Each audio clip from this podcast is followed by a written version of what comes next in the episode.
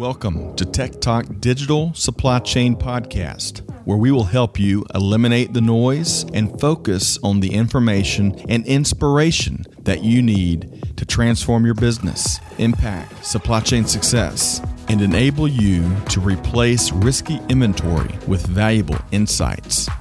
Join your TEKTOK host, Karin Bursa, the 2020 Supply Chain Pro to Know of the Year. With more than 25 years of supply chain and technology expertise and the scars to prove it, Karin has the heart of a teacher and has helped nearly 1,000 customers transform their businesses and tell their success stories. Join the conversation, share your insights, and learn how to harness technology innovations to drive tangible business results. Buckle up. It's time for TEKTOK, powered by Chain Now.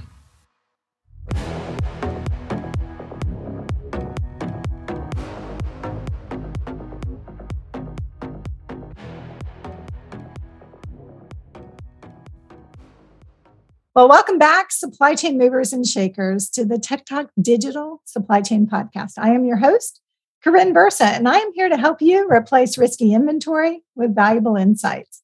And today I am joined by Robert Zwerling. He is the author on this hot, hot, hot topic. That's three hots of predictive analytics. He's also the co founder of the Finance Analytics Institute. So, Robert and I are going to be talking with you today about agile analytics driven demand planning, right? More agility, more analytics to get you a better demand plan. So, this should be really interesting. So if you're a fan of the show, I want to ask you to subscribe to TEKTOK. That's T E K T O K. And leave us a review. And don't forget to follow us on both LinkedIn and Twitter. Now, here's something that I'm sure that you've thought a lot about over the last two and a half years. And that is how agile or how resilient your business really is. Now, although these two terms are used interchangeably, they do mean different things. Agility is the ability to kind of pivot and change quickly, or at least quicker than you've been able to in the past. Agility is essential to help mitigate disruptions, but it's also important because it gives you the ability to exploit some unplanned opportunities that you may see in the marketplace as well. Resiliency, well, it's the ability to avoid or contain or stabilize or recover from a disruption. And we've been doing a lot of that over the last two and a half years. So, agility and resiliency for your supply chain today, these are not just nice to have, these are critical to your business's ability to thrive. However, Gartner tells us that only 40% of supply chains are set up for resiliency. That's right, 40, only 40%. And I got to tell you, I think they're being generous with that number. But that means six out of 10 are structured for one thing, and that structure is for predictability and cost efficiency, not resiliency, and certainly not agility. And the bottom line is that makes our businesses fragile, not agile. So clearly, we need another approach, which is why I am so glad to have Robert Zwerling with us today. He's going to share some of his recommendations and insights on this topic of agile analytics and incorporating some artificial intelligence into the way you plan for the future. So, the exciting outcomes for you are going to be that your business is going to transform we're going to see that you can move back into the driver's seat and transform from simply being reactive to what's happening around you to actually orchestrating where your business is headed and harnessing the latest and greatest demand signals. So, Robert, thanks for joining us today on TEKTOK. You are welcome. Thank you for having me here. Well, now, Robert, you have co authored numerous articles and research papers. You're very prolific on this topic, but you've also got two groundbreaking books. One is Implementing an Analytics Culture for data driven decisions. And I know that word culture is very important. We're going to come back to that. But the other book is AI enabled analytics for business. Now, both of these are published by Wiley, which is very, very well regarded in the marketplace. So, congratulations on these two books. But you've also founded the Finance Analytics Institute and the Analytics Academy. So, I'm not sure when you're sleeping, but it is safe to say, Robert, that we're going to get some expert insights here today. How did you get into this field of AI enabled analytics? Well, I think I think it could all go all the way back to my college, where I was doing research in two phase flow for nuclear reactor core recriticality. So that that heady kind of thing was really the application of mathematics and data to do predictions and find insights. And that's a very important word, insights. Mm. And I want to I want to uh, distinguish insights from information. Information we get by doing analysis. Analysis is applying arithmetic to data. Add, subtract, multiply, divide. Gee, our sales are up by 10%. That's analysis. It's informative. Yes? Yes. Analytics is applying mathematics on data. So take something like we run a correlation. We find that consumer sentiment is a three month leading indicator to men's blue shirts in our San Diego uh, department store. That's an insight. An insight is something that we don't know, and when known, will affect our decision making. So, with that lead up, how do we get started? It just turned out a number of years ago, I met a gentleman who's become my colleague, my co-author, my friend, my collaborator. We've written two books, those two books together. We've co-founded the Finance Analytics Institute and we built the Analytics Academy. And it was all about our frustration. He's a uh, CFO for a uh, software company in uh, Europe. And we were frustrated about how everyone was talking about what analytics is and not how to do analytics. So, okay, I get it. I get what it is. Now, how do I do it? And so we wrote the first book to really help the business analyst, manager, the director in implementation. And the second book we wrote for the directors and vice presidents and officers to give voice, vision, and clarity to the value of analytics and learn how to implement analytics because two out of three analytics projects are failures. Two out of and, three. Two yes, out of three. All right. We're going to dig into that a little deeper, yeah. I'm sure. Yeah. Yes, ma'am. And the whole idea is not what you have to do, because we, we I think we pretty well get the what, but now how do we do it? So we we convert that two out of three failures into 100% success. So that was the whole kind of a journey to write the books, found, found the Finance Analytics Institute, developed the Analytics Academy to teach how to, which is the book, the first book is the syllabus for the Analytics Academy. And the second book is for the executives, who, by the way, are the number one problem in, in analytics failures. Sorry, sorry, boys and girls, but it's it's all on you. and, that's the way it is. And so we did a lot in the second book uh, because everyone is writing about not only the what, but the successes. And we write more about the failures. So people learn the mechanisms of failures, and there are three main mechanisms, which we call bandwidth, focus, and budget. But we're not going to get into the book. Uh, the point is that was the journey on how to get here. Yeah, that is great kind of background, I think, for our discussion. And I love your distinction on mm-hmm. insights and really understanding how to apply what we're uncovering in the marketplace and to predict what's happening in the future. So it's no secret, Robert, that I know you said executives are the problem, but right now, supply chain leaders, supply chain executives, they're drowning in this environment of uncertainty or increased complexity. I was on the phone earlier today with a chief supply chain officer, and he must have said the word chaos five times in the course of our conversation. It's chaos. It's there's too many moving parts. It's too different from the way we've operated in the past. So tell me, why is now the time that we should be looking to leverage more analytics driven process to regain control of what's happening in our global supply chains? Question spot on. And it really comes back to where we are in our technology. Mm-hmm. I hmm. mean, our technology or transactional systems, our demand planning systems, our ERP systems, our uh, supply chain management systems, our CRM systems, all these systems were built upon a transactional concept and the overall business concept that we had stability in our supply chains and what we were seeking was financial efficiencies right? Yep yep. Well that got blown up. That's all out the window.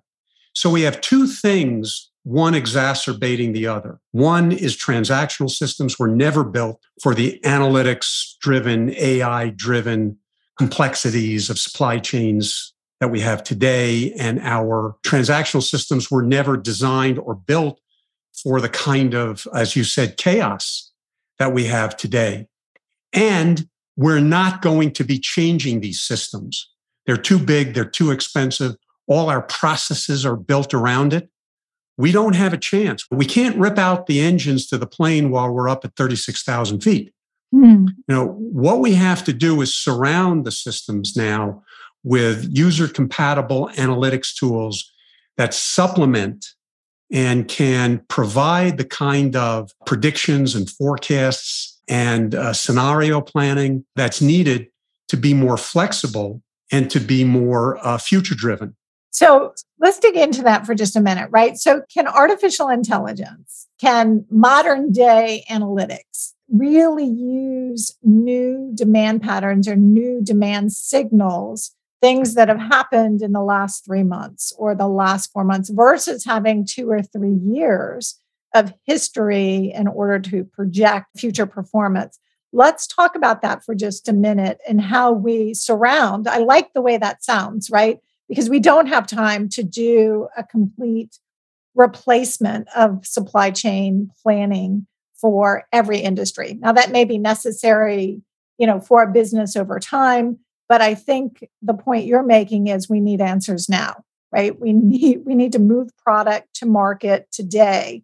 How do we do that better? So, let me back up because I think I got three or four questions in there for you. So, first question, can artificial intelligence use these short term demand signals to help improve the quality of the demand plan?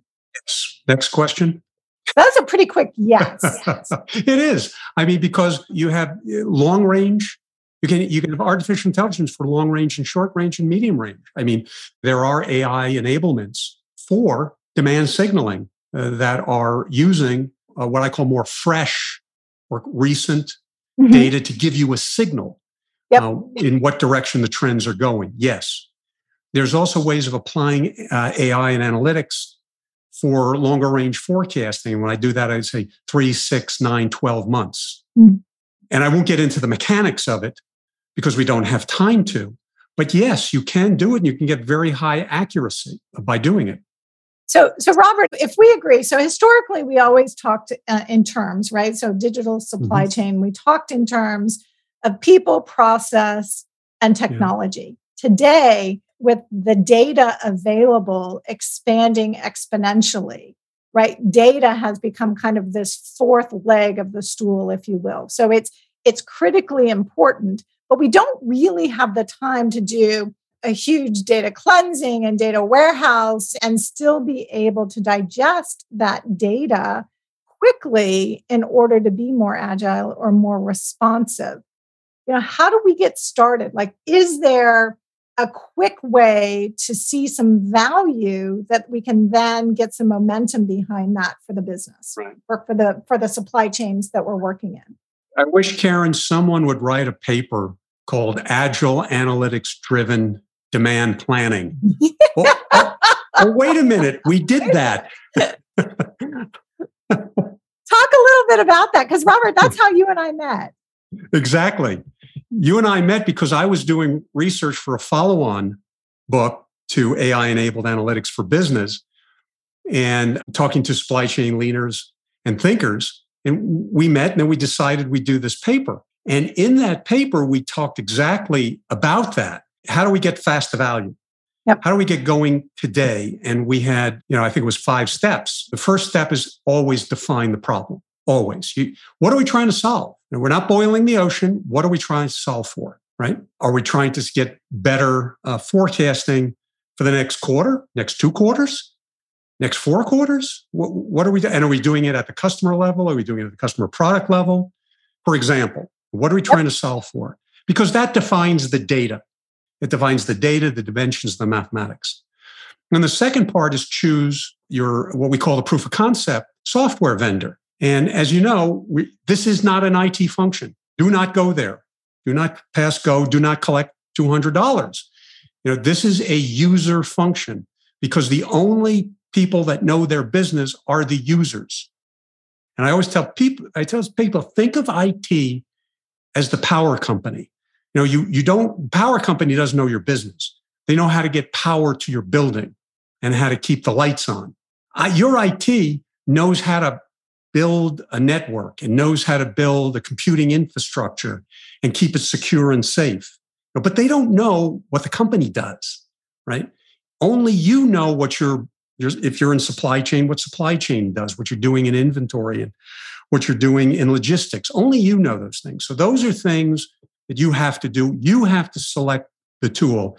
And unfortunately, you're going to have to fight the battle where IT may come back to you and say, well, you can only use Power BI or Tableau or something like that. And you're going to have to push back on them. Like I said at the beginning, it's the difference between visualization and analytics. Power BI, Tableau, Qlik, those are visualization tools. Mm-hmm. They're descriptive tools. They're not prescriptive, predictive tools. Go out and find a modern analytic tool. There are many cloud vendors out there for modern analytic tools, and you pick it match it to your skill set. You know, if you ha- if you have data scientists, you might get a more sophisticated tool. If you don't have data scientists, you're going to need a, a more user compatible tool. Yep. But you select it, and then you do a proof of concept. And all proof of concepts are small. They should be in that three to six week range. Don't boil the ocean.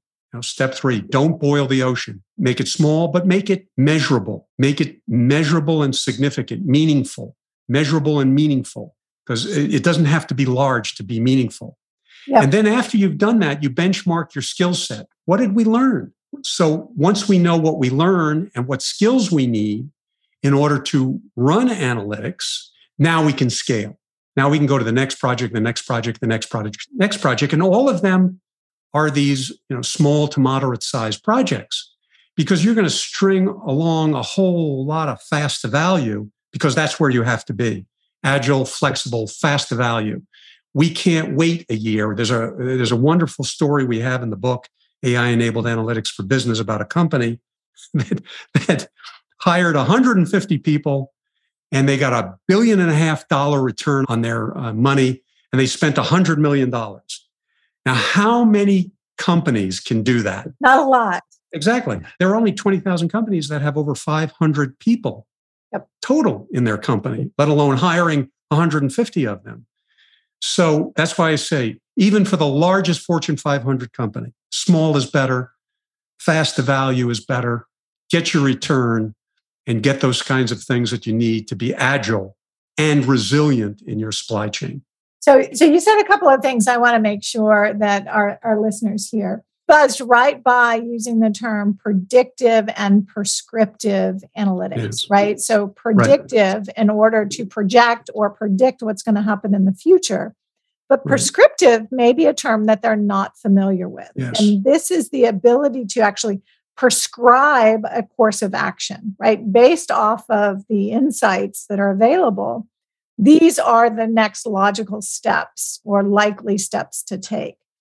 Talk a little bit about that because that's unique and different. And companies that have thought of analytics or been working in analytics in the past are quite honestly, Robert, looking backwards. It's fancy reporting, right? Or it's it's reporting with drill down capabilities. Here we're talking about charting the future with additional insights about market performance or business response. So give me just a little more flavor around this prescriptive analytics. Starting with hindsight, we're hindsight looking. So what does that mean?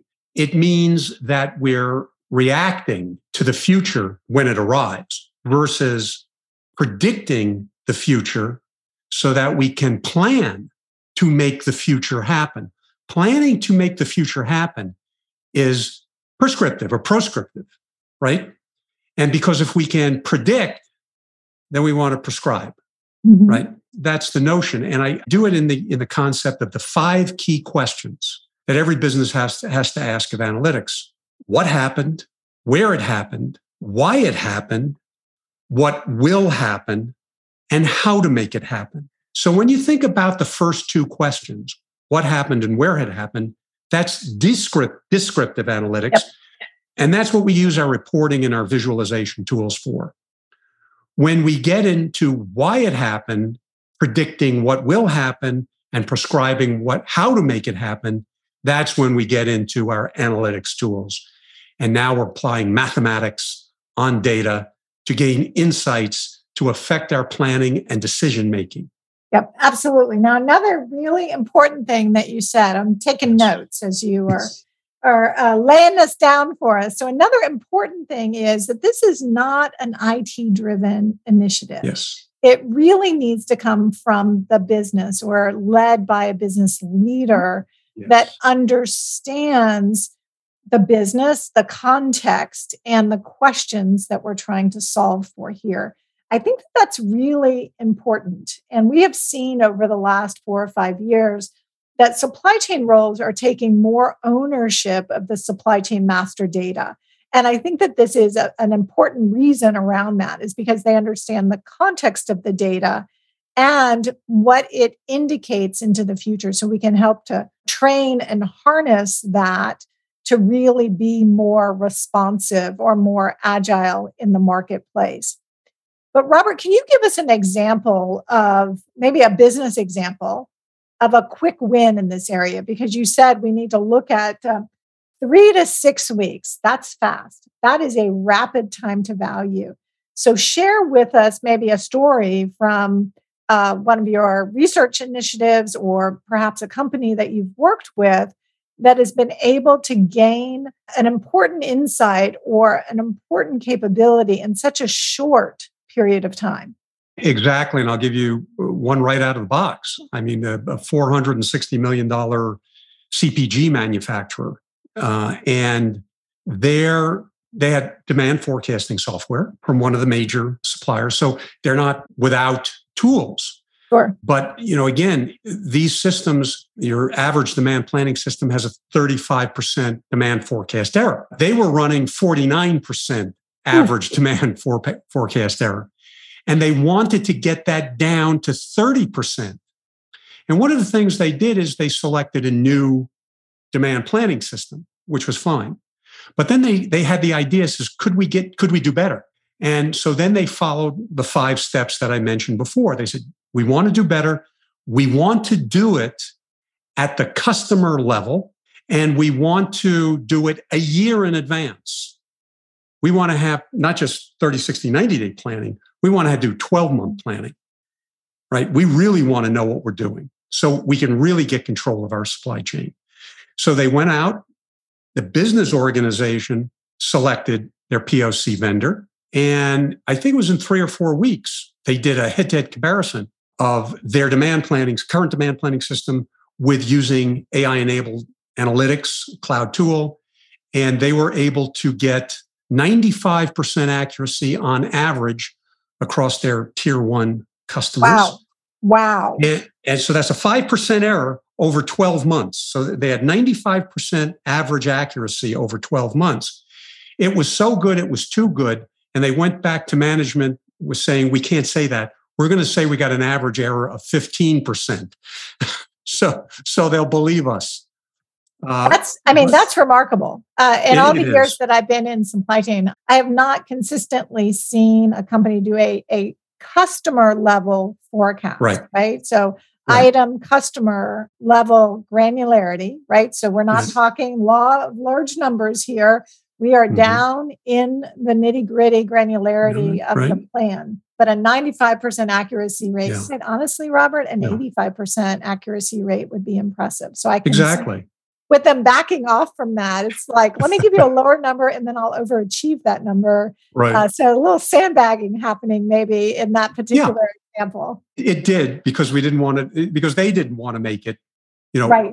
too un, too unbelievable.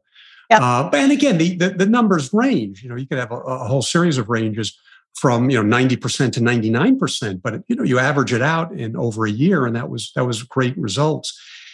And they had residual benefits they could do. Again, by continuing to apply the analytics, not only were they able to reduce their inventory on hand, they were able to do dynamic inventory management. So, in other words, rather than having static min max levels, they did dynamic min max levels. And then by having also better forecasting, they also reduced their E&O and they also could reduce their charges, you know, shortage and fill rate fines. And so you put that all together and they're at $100 million of uh, avoided costs or costs that could be reallocated to growth. So it was tremendous. And it was, you know, you're talking about a three to four week, four week fast value. There's a perfect example of it, all under the control of the user group. Yep. And, and so that's substantial to have the ability to use a more accurate forecast to Yes. leverage dynamic inventory policies, right? Dynamic Yes. safety stock policies for your business Mhm. um, really allows you to reduce the working capital or where Yes. i'm assuming it was a reduction in working capital over time but it may be that i'm increasing inventory for higher demand than i expected as well but the the bottom line is i've got these new insights that are going to help us make those adjustments over time and really get to an optimal performance and make You know, you said of that working capital if I could be on a word you said optimal. So often when forecasts are done, it's one and done and it's a point. Here's a forecast, Hmm. which almost never happens. Yep. So you, you wind up spending a lot of time explaining why it didn't happen. In the realm of analytics, we don't do point forecasts. We do forecast ranges, Yep. which is a probabilistic range so that business, business can optimize about a forecast range rather than a probable range rather than a point number. Yep, I think that's a, a really important point that you've drawn out. And certainly that's a point that comes out in the article that we've collaborated on. So, again, that article is called Agile Analytics Driven Demand Planning. And you know what? We'll put a link to it in the show notes as well. So it'll be easy for our TEKTOK listeners to, uh, to download and access that. Because in that, Robert, you've also you you included really a roadmap, this this kind of get started quickly and then scale. And I know we've talked through a couple of the key points there to help our listeners and maybe get them a little interested in in uh, downloading the article as well. But I love the fact that you and I are such strong believers uh, in having these initiatives being driven by the practitioners or by the business people because I think that they're the ones that get the phone calls, right? Or they're the ones that have to be the problem solvers in the marketplace as well. And there are a lot of moving parts. In essence, our supply chains are moving at very different rates than they have historically. When you are working with companies in this area, what's standing in their way? What are the big stumbling blocks in really getting a proof of concept? Use the term POC. So, anybody listening, that stands for proof of concept, POC. You'll hear that term quite often as you're validating business use cases. So, Robert, question back to you What's getting in the way? What's stopping uh, supply chain professionals from embracing or doing a proof of concept? Two things is one is their perception of their data. Uh, uh, First is uh, we we need real what they call real time data or big data, or our data isn't clean enough. And I can tell you that you have plenty of data. There's no such thing as big data. It's right size data. It's whatever you need for what you're solving. And there's no such thing as real time data. It's right time data. Again, whatever you need for what you're solving. If you're doing demand planning, for example, on a weekly, monthly basis, you don't need the data minute by minute or day by day, right? And you don't need a mountain of it. So first is to is to stop this self-imposed oh, we can't do it before it even starts. The second big thing is the battle uh, battle with IT. You know, they say, well, IT has to do it, or IT is forcing the tool on them. You know, like I said, and the tools tend to be your visualization tools, and they just can't. You know, they're not. Again, you can't bring plumbing tools to do carpentry, right? And the idea of bringing and and the use. By the way, the users know it. The users understand that these tools are visualization. They're descriptive they're reporting tools, they're mm-hmm. not analytic tools.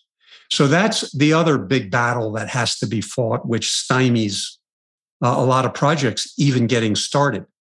Yeah. So yeah, those are the two things. I do think that focus on the predictive and prescriptive is important.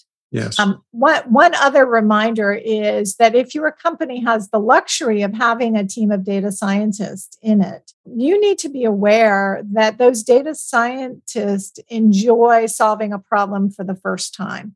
They don't necessarily enjoy doing that over and over, right? They want to be creative and exploratory in how they are evaluating a bunch of different business use cases.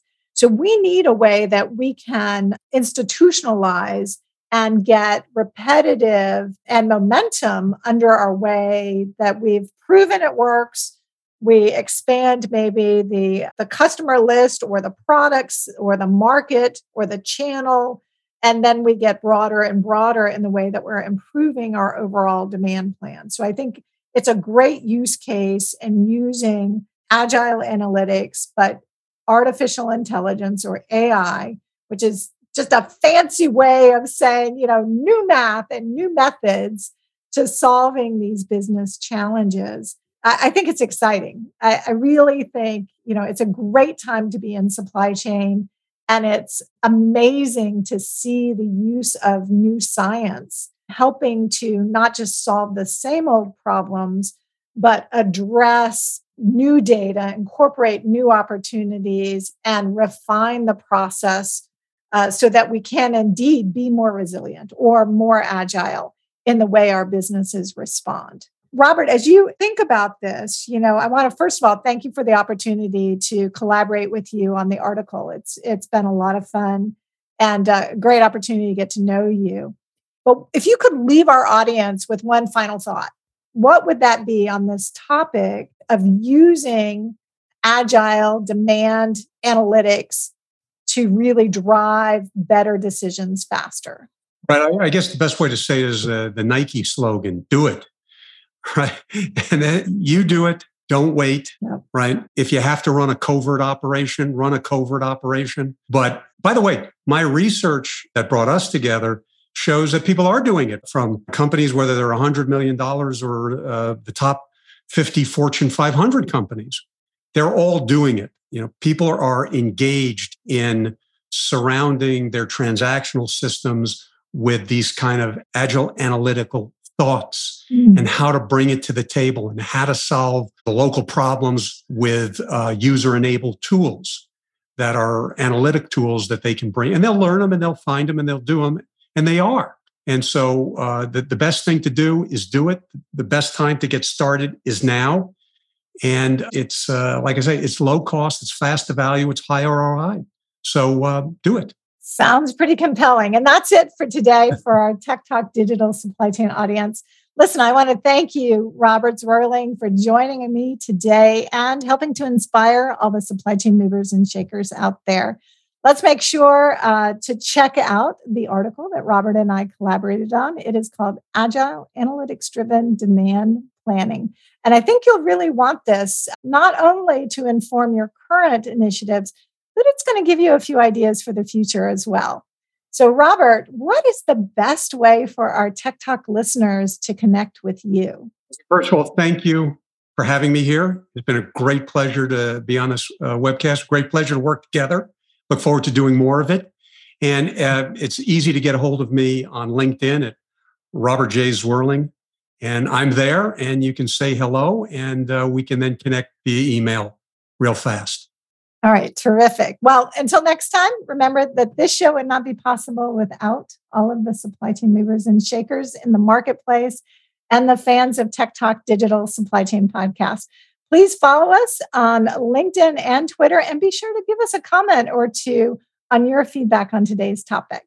Our goal at TEKTOK is to help you eliminate the noise, focus in on the information and a little inspiration to help you transform your business and replace risky inventory with valuable insights.